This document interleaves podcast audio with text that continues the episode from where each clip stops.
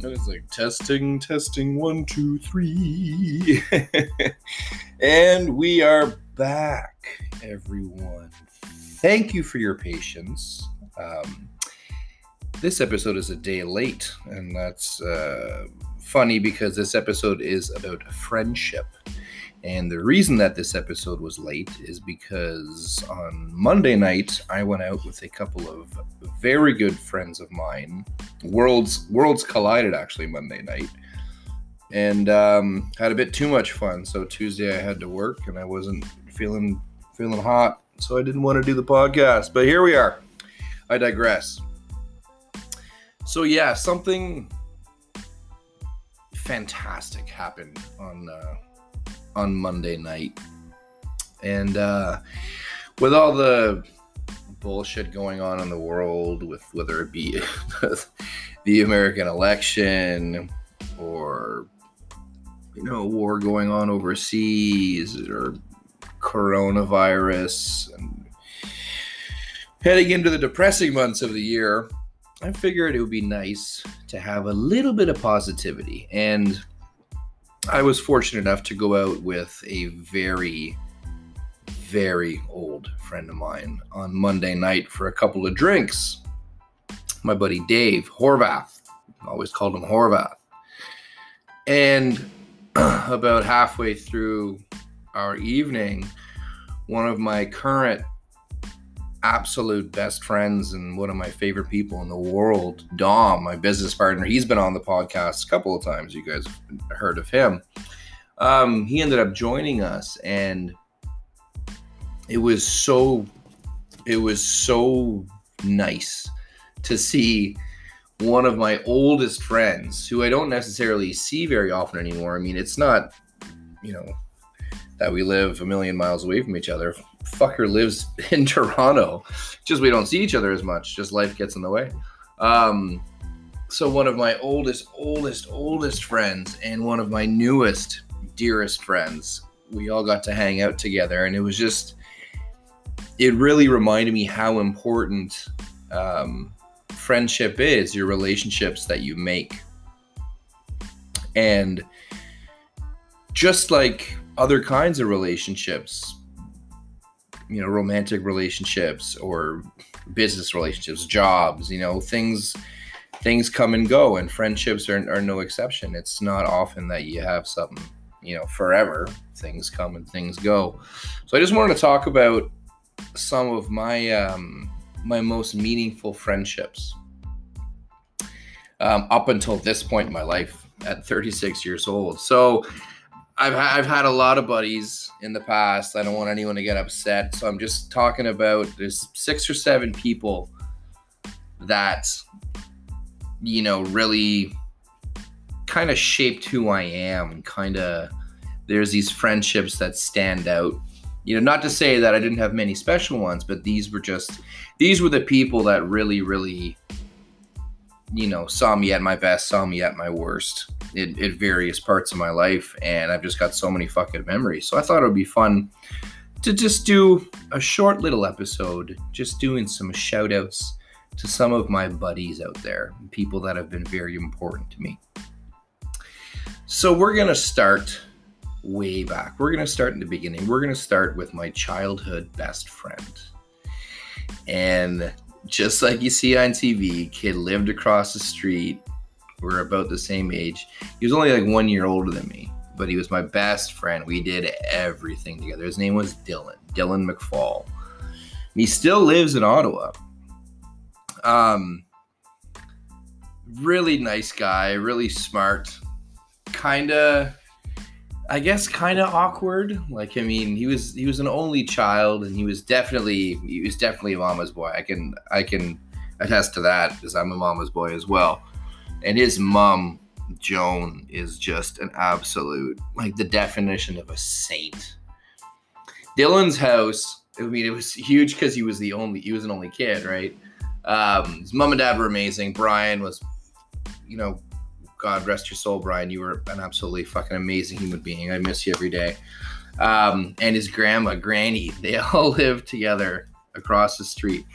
And I would sleep over at Dylan's as much as fucking possible just because Dylan had a fridge and freezer and cupboard full of all the good snacks and all the good foods. We were we had three kids. We were three kids in my house. And we didn't grow up with necessarily a lot of money. Mom and dad always provided for us. There's no fucking question about it. We never wanted for anything. It was just we didn't have, you know, necessarily the brand name chips. We weren't eating Lay's potato chips. We were eating like PC, where there was half the amount of flavor and twice the potato. You know, not exactly the most brand name kind of shit. Nothing wrong with it, but you know how fuck it is. But Dylan's place, oh man, Dylan had like six or seven different kinds of sweet cereal um, they'd have like pizza pockets and pogos in his freezer at all times, ice cream, and it was like, oh man, anytime I stayed over at Dylan's, it was just like, holy shit. We had a lot of fun. Like he really was my best friend. We played video games together way back, like when the internet first really was the internet. Like I was always over at Dylan's. We were on the internet, fucking fucking around with Google searches or looking up videos or just whatever it is. It was just, it was great. Him and I played soccer together, and it was those formative years. Like, I mean, I was very much a nerd, you know, a little clown of a guy, but kind of shy and kind of awkward. So Dylan and I really, really, it was him and I. We didn't really hang out with a lot of other people. It was me and Dylan pretty much, and then the Boudreaux across the street as well.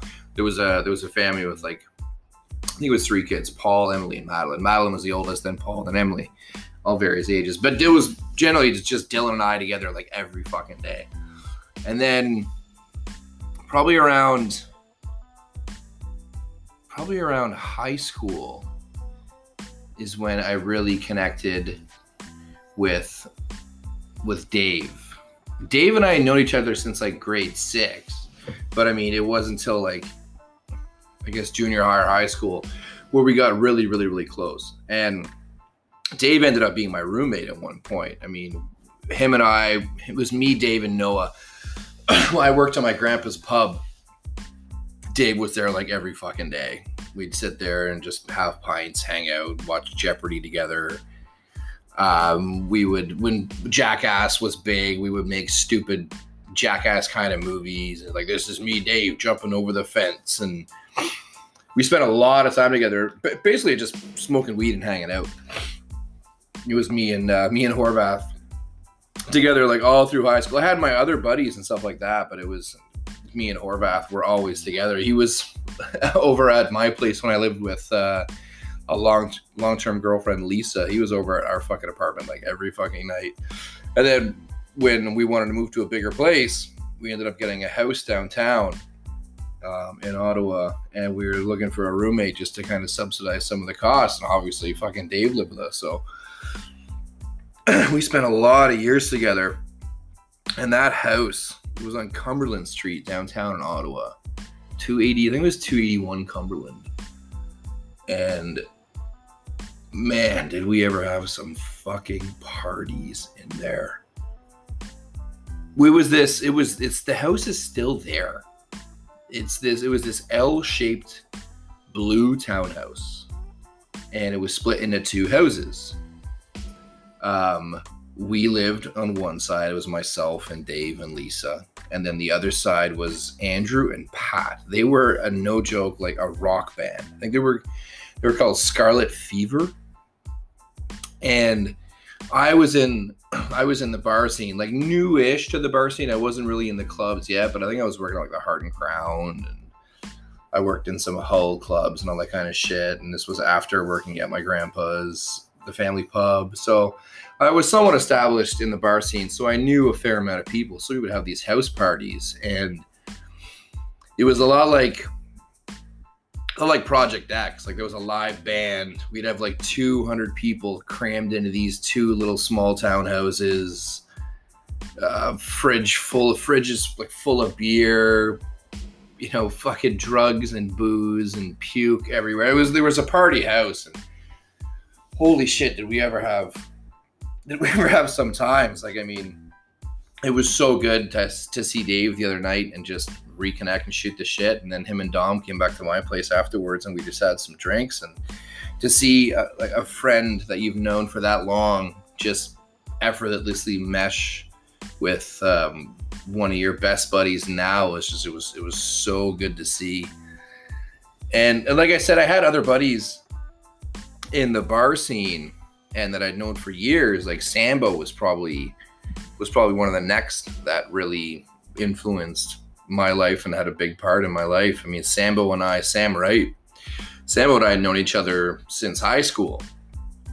And Sam was one of those guys where early on in high school, he wasn't exactly the most popular guy. It wasn't that I was necessarily bullied a lot, but I was, you know, I was the funny nerd. I was the class clown who was still really shy. Really wasn't sure what my place was yet. And Samuel thought I was a cool kid. And I was like, fuck, man, like, we can hang out together. And he's another person that ended up being a roomie of mine. After after I moved out from uh, from Dave's house, the, the downtown house, just because after my girlfriend and I had broken up, I was just like, I don't want to live under this roof anymore. I never should have fucking left that house. That house was incredible. A three bedroom house for $975 in downtown Ottawa.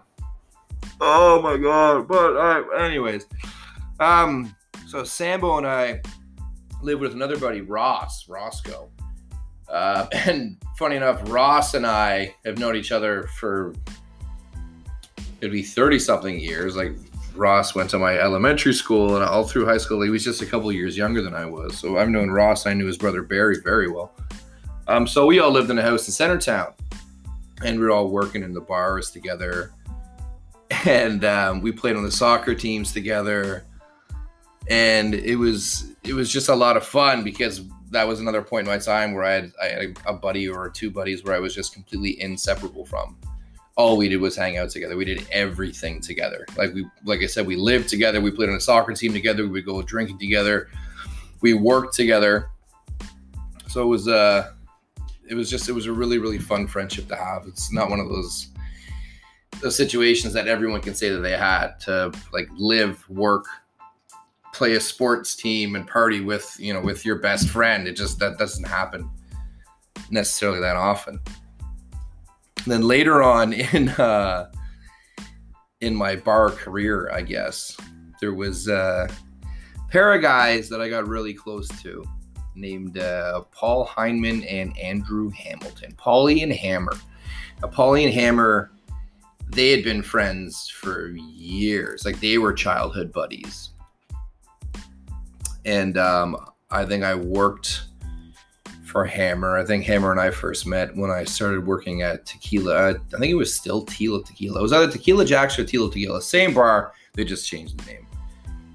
Um, we met there, and then we kind of formed a formed a friendship. We we liked the cut of each other's jib, so to speak.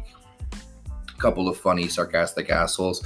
So we got along really well. And then that's he's how I met Paulie, essentially. So Paulie is this You've heard me talk about him before, I'm sure. I've got a I've got a fucking tattoo for the guy. I've got a big mason jar in the back of my shoulder that says Big Papa, and that's that's for Paulie. So that's the kind of effect he's had on my life. And Paulie and Hammer were this almost this like yin and yang for me for for years in my uh my later bartending career. Is just what I mean by that is that Hammer Hammer's kind of always had his ducks in a row in the sense like he's he's been very successful. He's very good with his money. He's a business owner. Um, he's kind of responsible in that kind of sense. Doesn't mean he doesn't like to party. Hammer will tell you, you know, he likes to get fucked up just as much as the next guy. He's just a little bit more controlled about it. Whereas Paulie, Paulie is this bad out of hell. Like when Paulie goes, Paulie goes. He's balls to the wall. He's not afraid of a fight. He's the first one to, to take a shirt off in a bar. Even though he shouldn't be taking his shirt off in a bar. He's like, he's essentially, Paulie's like a fucking hurricane. He's a walking hurricane.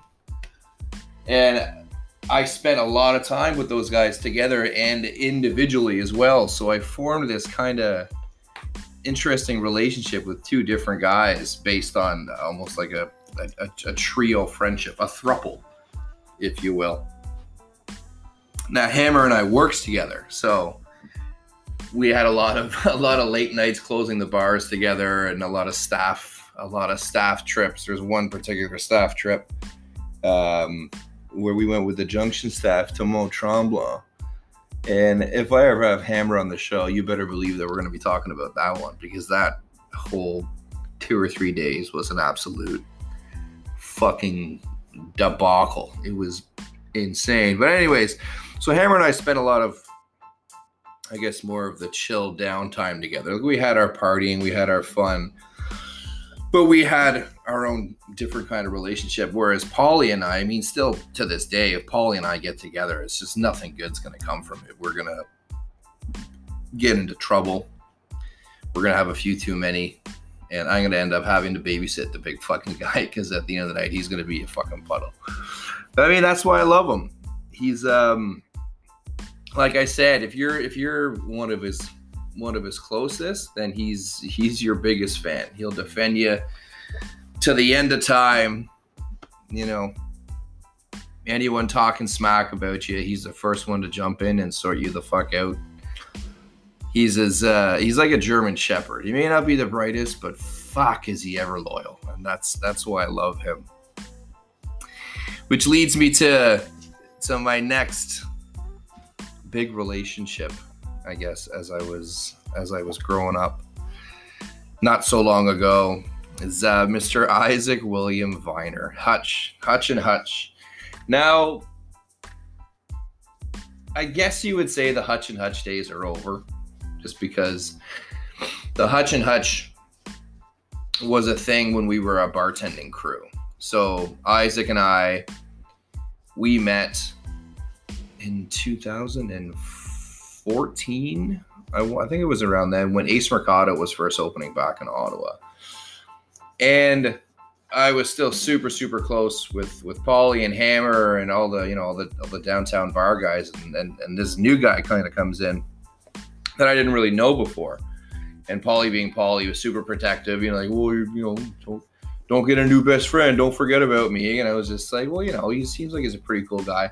And then Isaac and I hit it off immediately we uh, Isaac and I have spent more time together in a very short period of time than most most guys with their fucking girlfriends.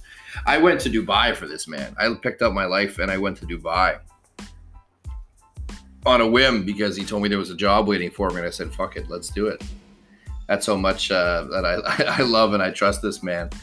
Um, like I said, we started Ace Mercado, and the reason that it became Hutch and Hutch is that we were like Starsky and Hutch, but Starsky's a bitch, so neither one of us wanted to be Starsky, so we were both Hutch, so it's Hutch and Hutch. Isaac and I actually have, is it five? I think we have five matching tattoos now. We've got one of our favorite movies is called Cocktail. It's with Tom Cruise. If you haven't seen it, it's an amazing film, real dark it's all about like bartending and working in the service industry. More more about the bartending and the rise to power and how the mighty have fallen. Warning about addiction and alcoholism and all that kind of stuff, and to be careful with your vices. It's a good movie. Check it out. Uh, but the poster of the movie has this lovely little play on words that says, "When he pours, he rains." It's kind of like when it rains, it pours. But the way that they spell it is he rains as as a king. So we got when we pour, we rain tattooed on us because when when we're behind the bar, you know, we're the we were that untouchable bar duo. And I mean, I really do believe that in downtown Ottawa. Well, I mean, fuck the rest of the world, but in downtown Ottawa, between the years of like 2014 and 2016, you couldn't name a better bar duo than Isaac and I. I stand by that. Um, and we've got, we literally have a hutch tattooed on our like I have mine on my leg. And then we went to New York for Isaac's birthday, which was an absolute fucking shit show. We got an apple tattooed in the big apple. Cheesy, but whatever. Fuck it. Fuck it. I'm covered in tattoos. Don't tell me. Um what else? We got a few, anyways. They're fucking everywhere. I'm covered in tattoos.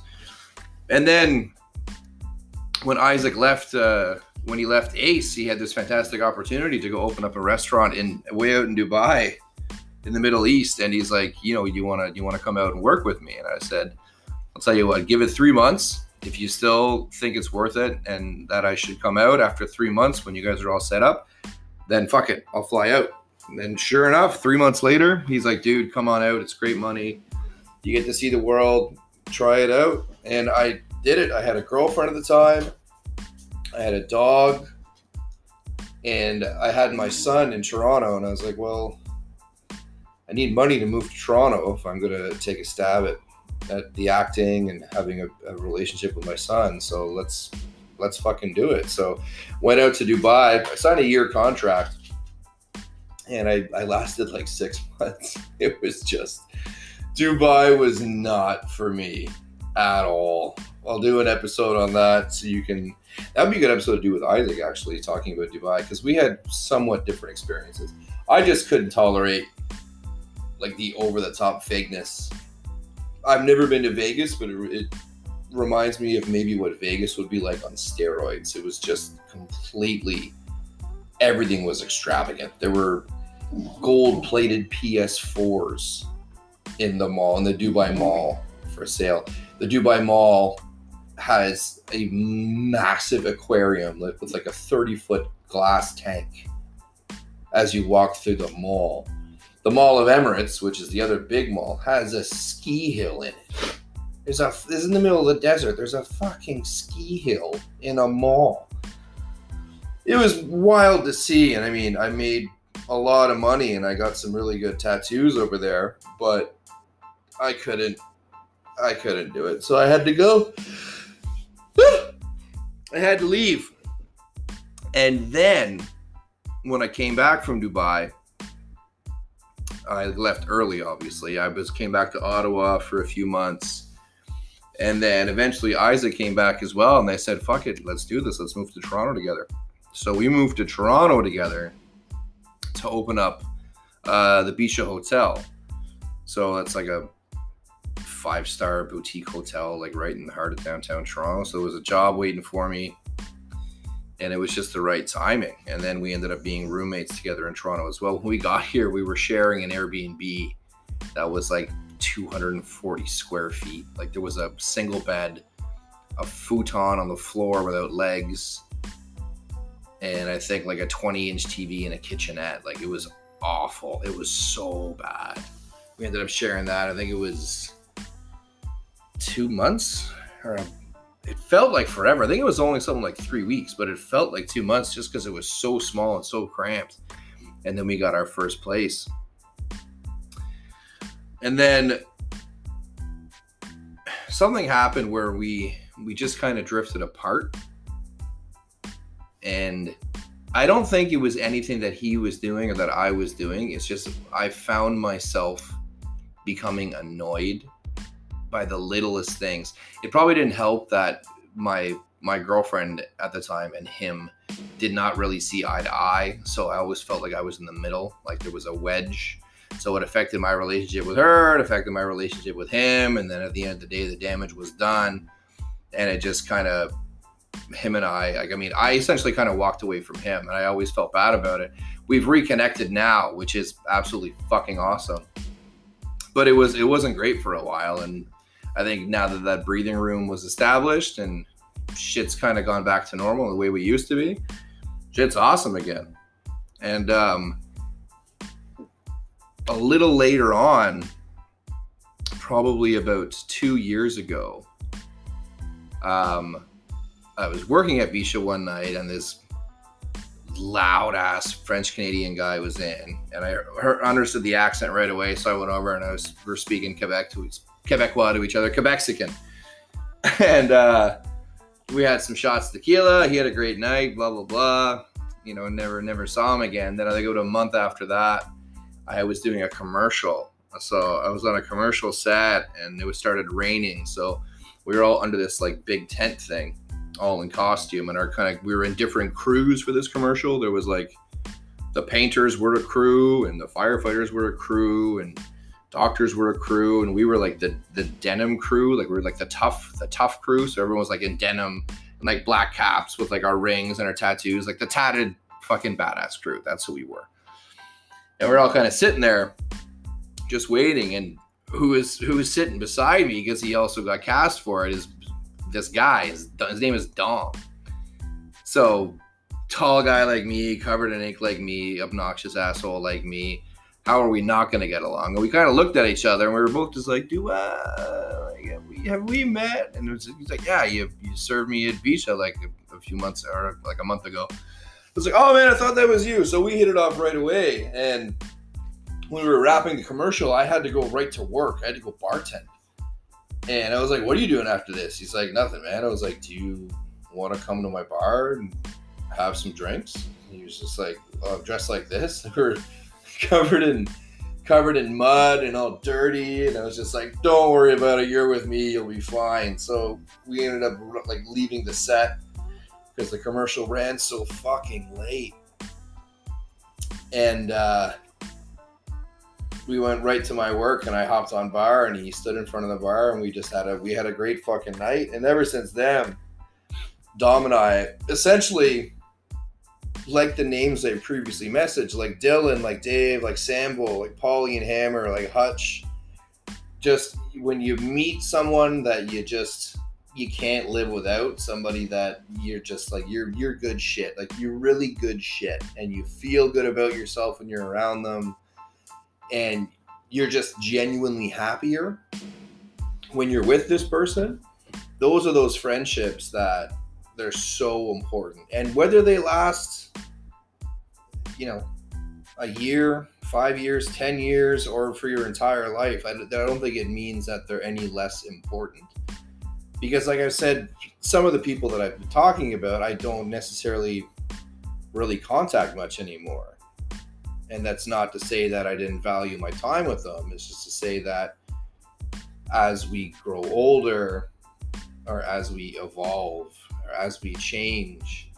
Um, sometimes our values do, or our principles, or our beliefs, our goals. And not everyone is going to fall in line with those. And that's okay. I mean, I don't think that we're necessarily meant to have the same friends forever.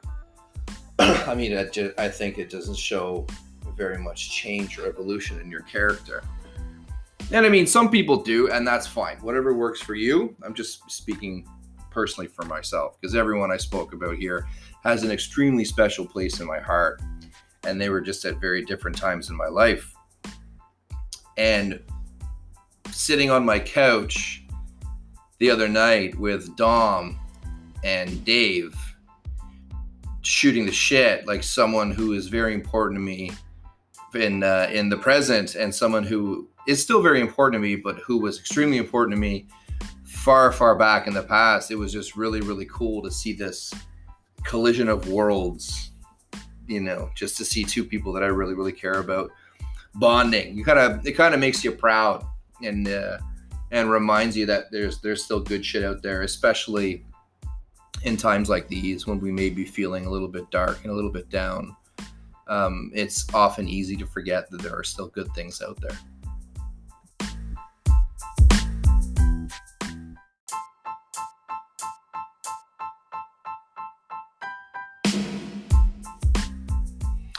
Now, for story time this week, it was difficult for me to really pick one story um, or even a couple, just because there are so many over the years that stand out. And I mean, some of that I would love to tell, but I could never get away with telling on air, for being completely honest.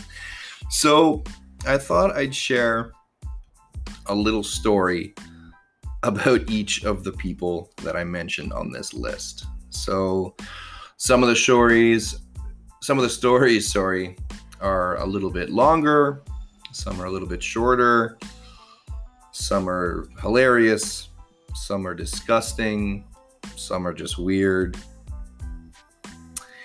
But all the stories are true. So here we go. Um Dylan, like I said, was my first best friend, so there was nothing really outrageous that happened when we were younger. Um, something that does stand out to me, though, is that Dylan's mom, and I'm pretty sure I talked about this on, a, on an episode, Dylan's mom, Joan, made to this day the best chocolate chip cookies I have ever eaten. They were permanently soft. Chocolate chips were permanently melty. The cookies were just perfect. Perfect. And she always was ready to whip up a batch. And to this day, like I said, they are the best cookies I have ever had. And they may be the best cookies that I will ever have.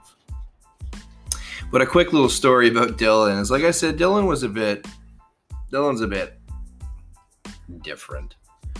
Just like I was, you know, just quiet. You know, there's nothing wrong with that. And I was very much an introvert when I was a bit younger. I was, but I was always screaming to let my extrovert out, which is where Dylan and I were different in that regard. We're very similar in our you know we just kind of want to be in our world. We got no problems just chilling in the basement playing video games watching cartoons not with anybody else whereas i like to eventually become the clown and i, I like the attention and i like to entertain.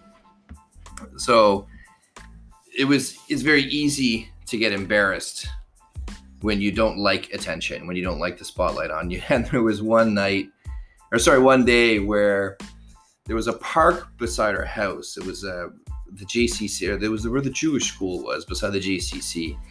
And it, to get into the park, you had to either go all the way around the fence and then get to the baseball diamond, or right beside my house, you could just climb the chain link fence, hop over it, and you're in the fucking park. So that was an ultra shortcut.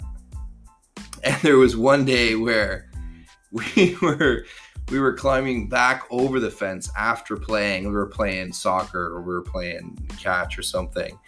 And when Dylan got over the top and he went to jump, went to like hop off the fence, his pants got caught and he tore a hole like from the back of his knee all the way up his ass. And my brother Mike and I were were dying laughing, and Dylan's trying to play it up. He's like, "Man, whatever, it's not a big deal," but he was fucking pissed and we knew he was pissed and he was trying to shrug it off so it just made us laugh even harder but i'll never uh, I'll, never, I'll never forget that because it was so bad it was so bad and he just his reaction made it even fucking worse but oh man um so for dave for horvath horvath and i have so many fucked up stories together. Um, but there was this one time. Is when we were living together with Lisa, my girlfriend at the time, uh, downtown on Cumberland Street. And I had just gotten back from a, a family vacation with my folks and my brother and sister. We went to Dominican Republic. And instead of bringing back like a bottle of rum or whatever it was, I decided to bring back a five liter. I don't know if you remember Bubba's, but a Bubba was, was like a little five liter aluminum keg. Um, and it was a beer, but I brought back, it was a Bubba. It was a five liter keg of rum. And I got screwed with with with duty. I think I had to pay another ninety dollars to bring it into the fucking country. Whatever. I didn't care. I was like 21 at the time. I was like, man, I got this giant keg of rum. So we had a big house party at the house, and I think it was I think I was charging twenty dollars for all you could drink, and I had eight cases of red cap stubbies and eight cases of PBR, the tall bottles. So the fridge was full, full, full, full, full, full of beer. And then I took this keg of rum, it's five liters of rum, and I emptied it emptied it into the big water jug for a water cooler, like one of those ones you see the, like at an office. And then on top of that, I poured a whole bunch of juices and mix, and then flipped it over and then labeled it um, blackout juice.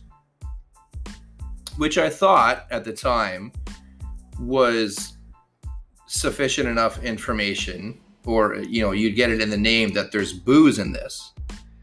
But when people got to the party, I think they just assumed that it was mix. So they were mixing their vodka or their gin or their tequila or whatever it was with rum punch.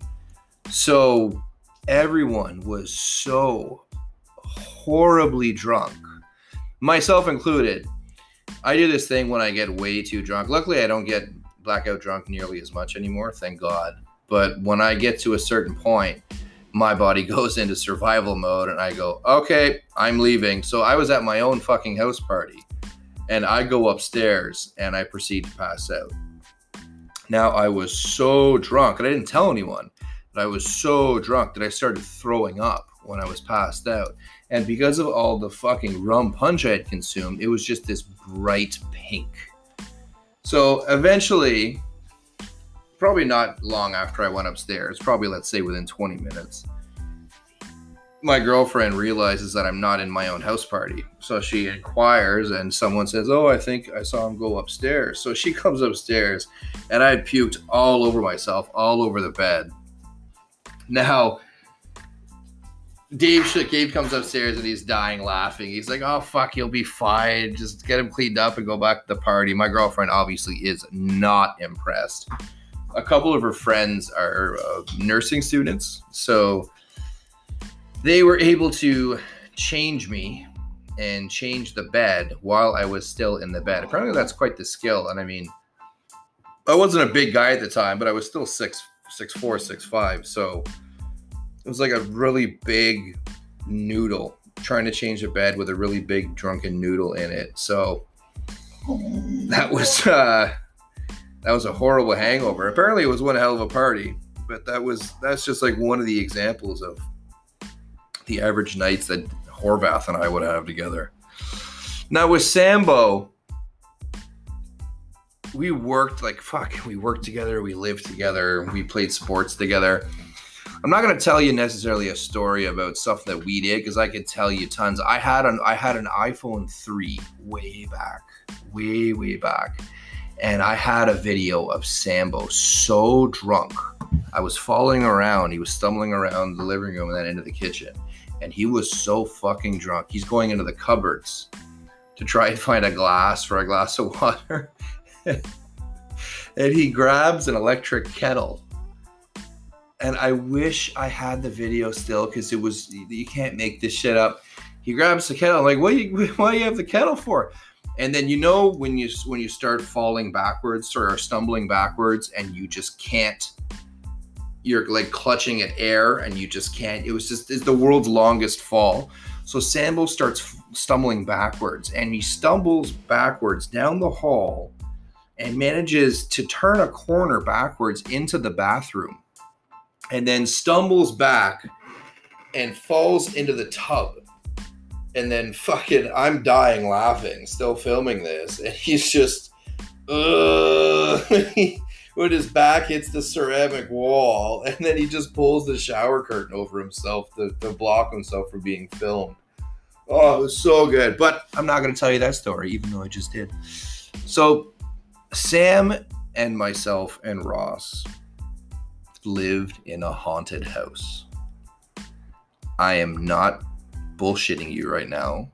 I 100% believe that the house that we lived on at 254 Lyon Street North in Ottawa is haunted, and I am almost certain that it is myself who let the ghost or ghosts out.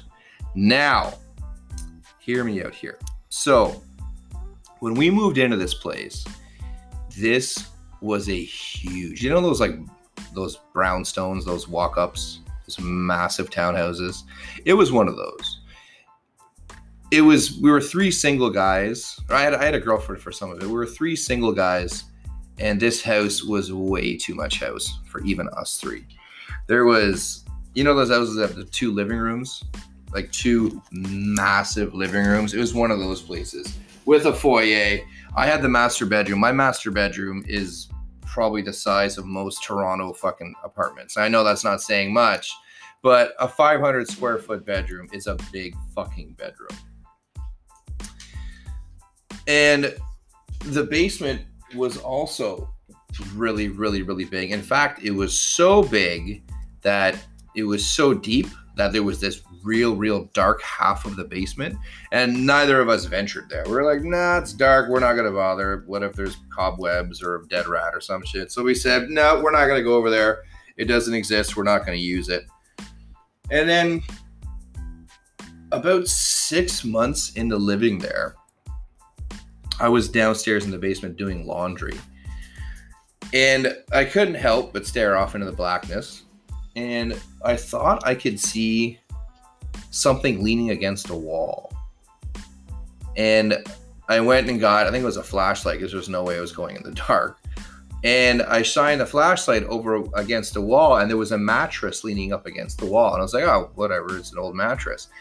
But I looked, and above the mattress, pe- peeking out, was the top of a door frame. And I was like, oh, there's a room there. The mattress is leaning up against over like over a door. I didn't even fucking realize it. So I went for a little investigation. And I went over there with the flashlight and it, sure enough it was a it was an old queen mattress leaning over blocking a doorway and i moved the mattress and behind the doorway there was this little workroom. It was like a there was a tool bench with a couple of old old tools, and there was like a creepy kind of crayon drawing on a on a piece of paper in the room, and that was it. And there was one of those pull lights in the middle of the room. It was a light bulb with a string. You know, you, you pull to turn on, turn off. There was no light switch. And it wasn't a big room. Like I said, it was small. It was maybe four feet by 10 feet. And I looked back at the rest of the basement, I was like, fuck, I bet we could fit all of our boxes in here, all of our storage, like our winter clothes, old shit we're not using, stuff we moved from previous apartments just for storage. So I proceeded to clean up the entire basement and I shoved all of our junk into this room. My dog's losing her mind right now. Um, and filled this room up. And then I had to like literally crawl over the stuff to get back in and turn the light off because it was on a pull chain. And a few days later, I went downstairs to either have a smoke or do some laundry or something. And I went down and I noticed that the light was on. And I was like, oh, that's that's weird. So I went back upstairs and the Samuel and Ross were in the living room and I said, Hey, were one of you guys in that little room downstairs looking for something? And they were both like, What the fuck are you talking about? Clearly they had no idea that I'd even filled the room full of stuff. So they were like, No, man, I know what you're talking about. So, oh, okay, cool, cool. so that happened. And then about a week later, I came downstairs um, in the early afternoon to make breakfast or make a pot of coffee or something. And every single cupboard door and drawer in the kitchen was open, not just a little bit open, but wide open. And the chairs at our kitchen table were all pulled out. thinking at it, like thinking back at it now, like that's super, super, super creepy. I mean, I don't know why I didn't freak out then, but I was just like, oh, maybe one of the boys got home last night and they were real fucking hammered and tore the kitchen apart. So that happened. And then the the third thing was that, like I said, there was two living rooms. So one living room was closer to the front door, and the other one was closer to the back of the house. Um, I like to play video games in the living room that was closer to the door because there was a bigger TV there. I had my projector and all that kind of stuff. So that's kind of where I played video games. And one night, and it was late, it was like two in the morning. I heard, I kept hearing like a pitter patter, like light footsteps running up the stairs and then running down the stairs and then running up the stairs and then running down the stairs. Now, because these townhomes were all attached, they shared walls. The argument could be made that it was the neighbor with a shared wall. Maybe their kids were running up and down the stairs. But keep in mind, this was at like two or three o'clock in the morning, and the people who live next door were like a middle-aged gay like gay couple. It was two guys. So there weren't kids running up and down the stairs at two or three o'clock in the morning. These guys worked in the government. They had to work in the morning. So that wasn't happening.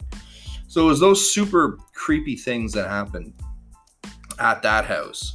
And i think i moved out. I think that's when i moved to, the quebec but shortly after that I, I left that fucking house. But um yeah, that's that's the story about living with fucking Sambo. He never believed it. Ross never believed it, but I'm telling you that that fucking house was haunted.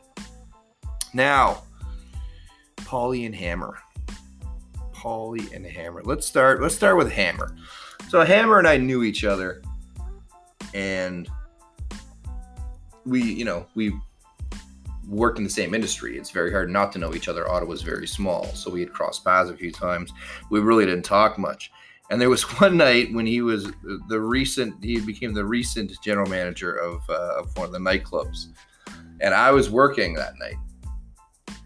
So the nightclub that I was working at was attached. Like essentially, you slide the wall, and that wall opens up into an even bigger nightclub. So on the quieter nights, we used the smaller part as a separate club, while the bigger part was left vacant. All the lights were off, no one was in it, and all that kind of stuff.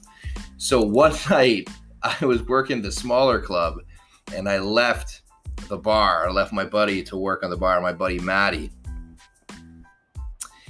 And I left to go mess around with a girl, essentially. So that girl was in that I was really attracted to, and she was really attracted to me. And I was like, "You want to go fuck around next door in the empty club?" And she was like, "Absolutely." She was she was a lot of fun.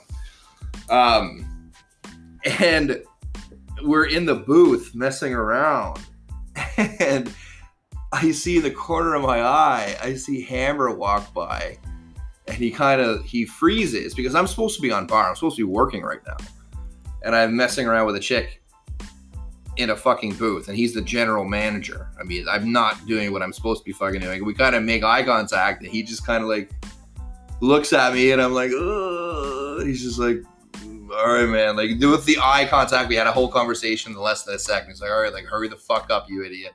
And ever since then, Hammer and I had this had this bond because it was it was a funny. uh it was definitely a funny fucking incident. I remember in the pitch black, I just see him walking across to go to the office. He's just like, what the? Oh, and then the glare in the dark, and then his fucking smile.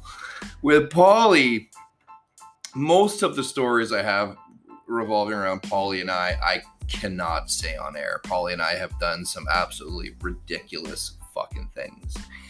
Uh, but there was one, there was one time where it was myself, Polly, and our friend Nick, Nick Lemieux.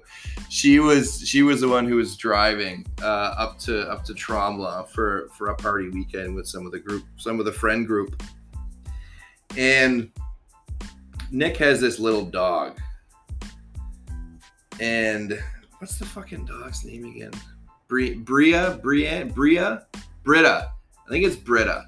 This little fucking poodle with no teeth left because little dogs' teeth rot out apparently, so they get them all yanked. So this thing's fucking tongue hangs out of its head. Cute little thing, cute little thing.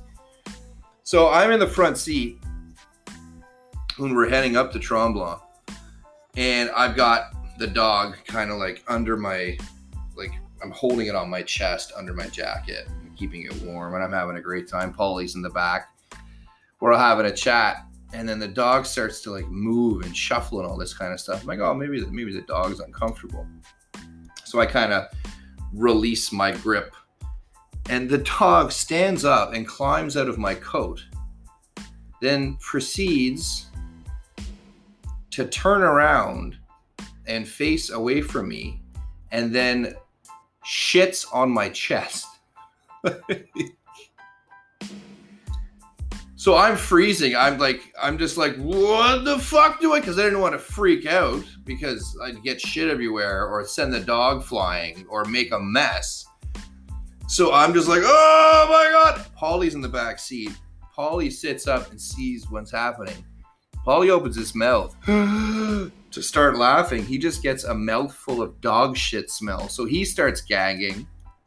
I'm gagging. Nick is laughing and gagging. So we got to find a way to pull, safely pull the car over to the side of the road so I can get this dog to stop shitting on my chest. So we stop the car. I hit take this fucking dog. She takes the dog. I get out of the fucking passenger side, get the dog shit off my chest. Luckily, it had got all the shit like on my jacket, so I was able to take my jacket off, turn it inside out, and then kind of throw it in a plastic bag and put it in, put it in the trunk. So I didn't get actually any shit on me. But oh my god, was I ever fucking mad? I wasn't mad for very long. I was mad for a split second, but it was so fucking gross. Thank God it was a small dog. It would have been a lot worse. But yeah, so essentially, when I say that shit always happens when Polly and I are together, that's a prime example of it. Um, the story with Isaac, Isaac and I, holy fuck, have we had a lot of uh, have had a lot of long nights and late nights doing shit and up to no good after the hours of midnight. But something that was absolutely fucked was when Isaac and I were living in Dubai together. And Dubai is a place where you got to be really careful. You can have a lot of fun. You can get crazy. Like Dubai is fucking crazy. But you have to remember that you're a fucking visitor. And if you fuck up, they will come down so hard on you. Like they'll throw you in jail. They'll fucking kill you. Like it's really, really terrifying. So it's never smart to get really drunk and do something stupid in public. Like, say, trespassing on a fucking construction site for a mansion. So, one night, Isaac and I were in we were drunk. We were we were real drunk. And we were sitting on the roof of our villa. By the way, we were living in like a 7,000 square foot marble villa. It was when I do the Dubai episode, you'll hear all this. We were sitting on top of our fucking mansion essentially. And Isaac got the great idea to like, let's go, let's go walk around the neighborhood and like see some of the other cool mansions that they're building. And super drunk me was like, that's a fucking fantastic idea. Let's go for a wander. So it's like three or four in the morning and we're really drunk and we're white in the middle of like Dubai. Like we're drunk, it's super late, and we're white. Not a great combination for for that part of Dubai, especially.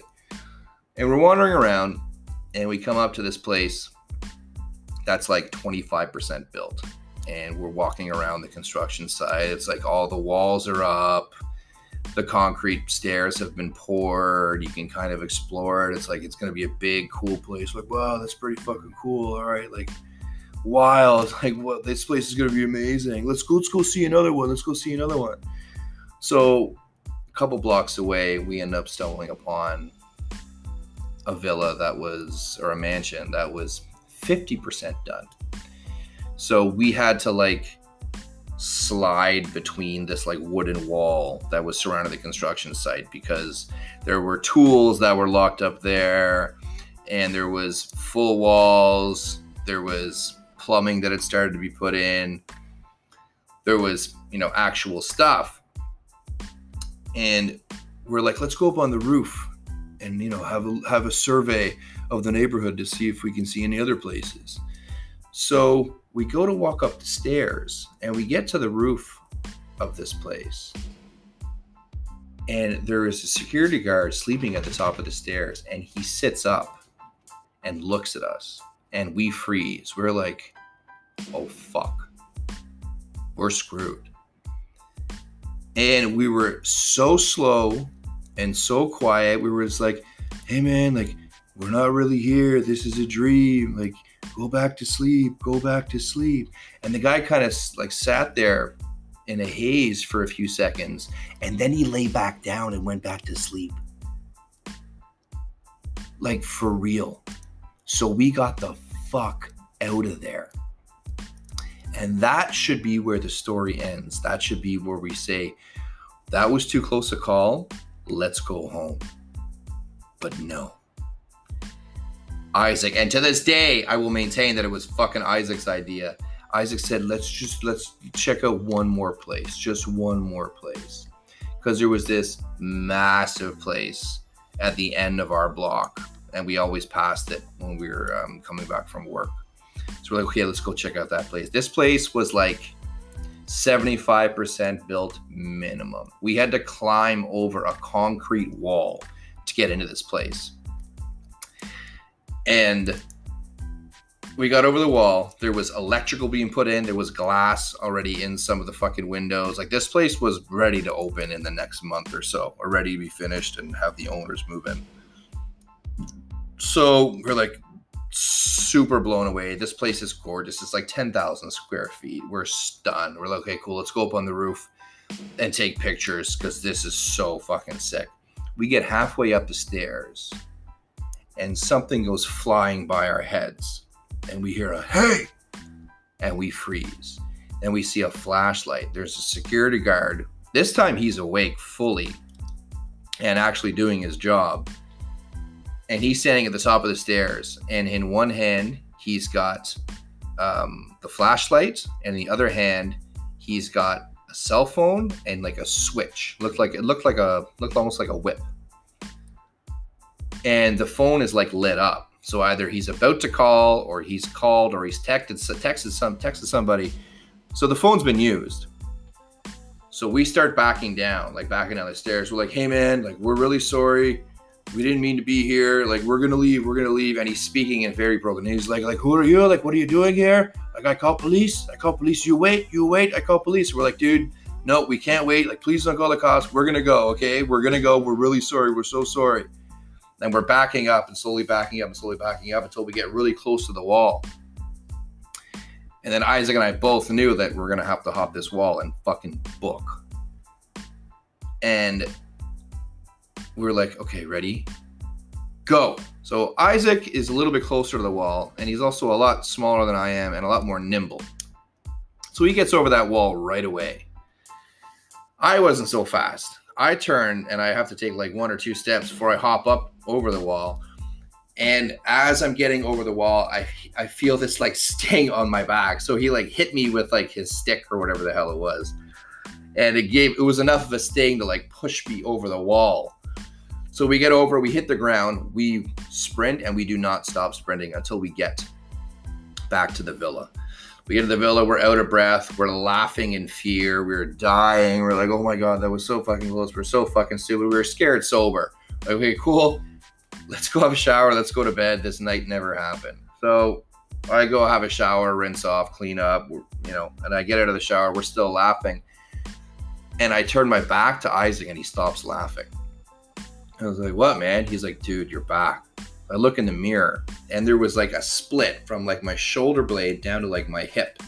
This guy, when he hit me with a switch, it wasn't really, really bad, but he split me open this huge, huge like slash from where he whipped me going over the wall. But we didn't get caught. We didn't get caught. We learned our lesson and we never did something that stupid again while in Dubai, I think.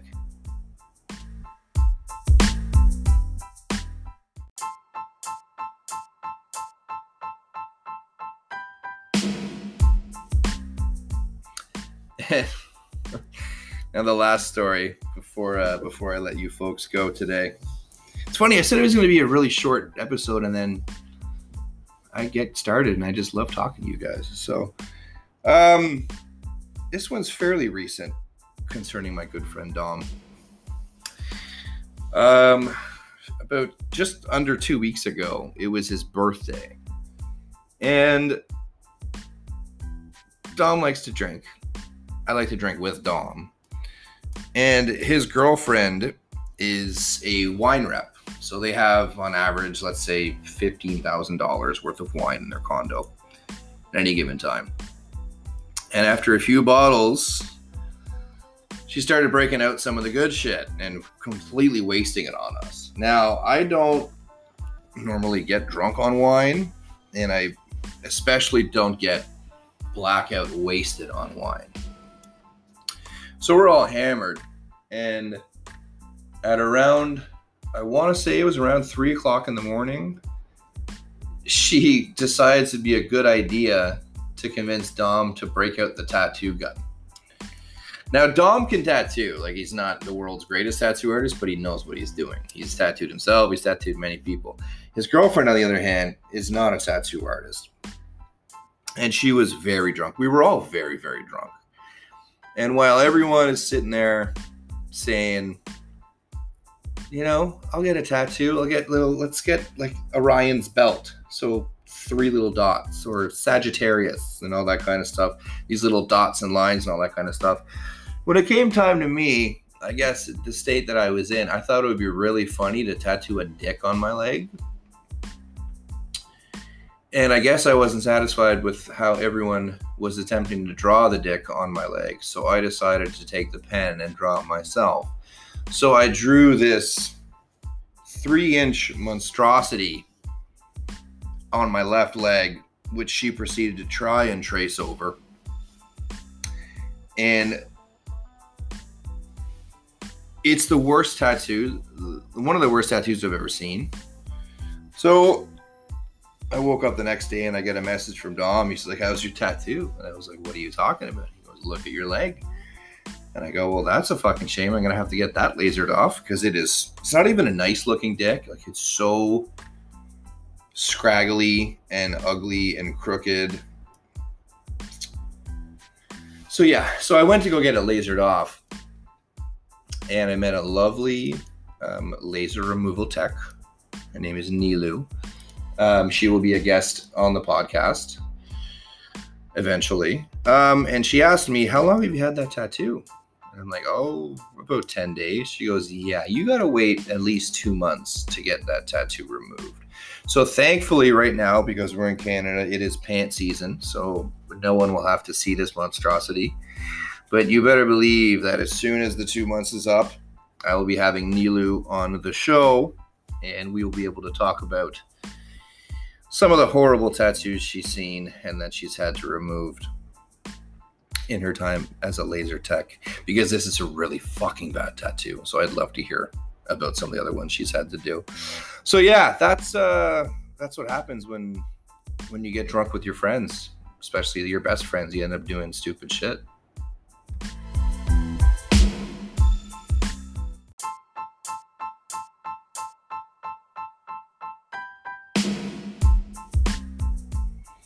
So yeah, that about does it for chewing the fat this week, guys.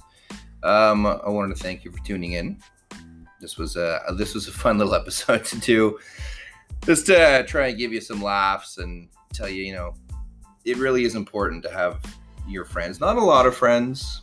I really believe it's you know that's not important at all, but it's good to have to have your little crew, have your besties, have those people that have seen you at your best and seen you at your worst, and it's always the best friends that will tell you, you know, when you're doing good and when you're doing bad when you're being an idiot, your best friends will call you out. When you really need a good talking to, you, those are the ones you can count on. And they come in all different shapes and sizes. A lot of them are here forever. So just remember that it's uh, when you find people that you really, really mesh with to really treat them with love and respect. Because you never know when. when they're gonna be ripping their pants on a fence or or tattooing a dick on your leg or nearly getting you arrested in Dubai. So once again, thank you guys for tuning in this week. Um, I noticed that there's been some orders on the website. You guys are getting your chewing the fat gear. I really, really appreciate that. Um, you can order it at angrygoat.ca. There's a few items we're slowly expanding. I'm doing so much shit right now, all my hustles. So I really want to thank you guys for, for bearing with me. And uh, we'll see you guys next week. And I hope you have an absolutely spectacular night.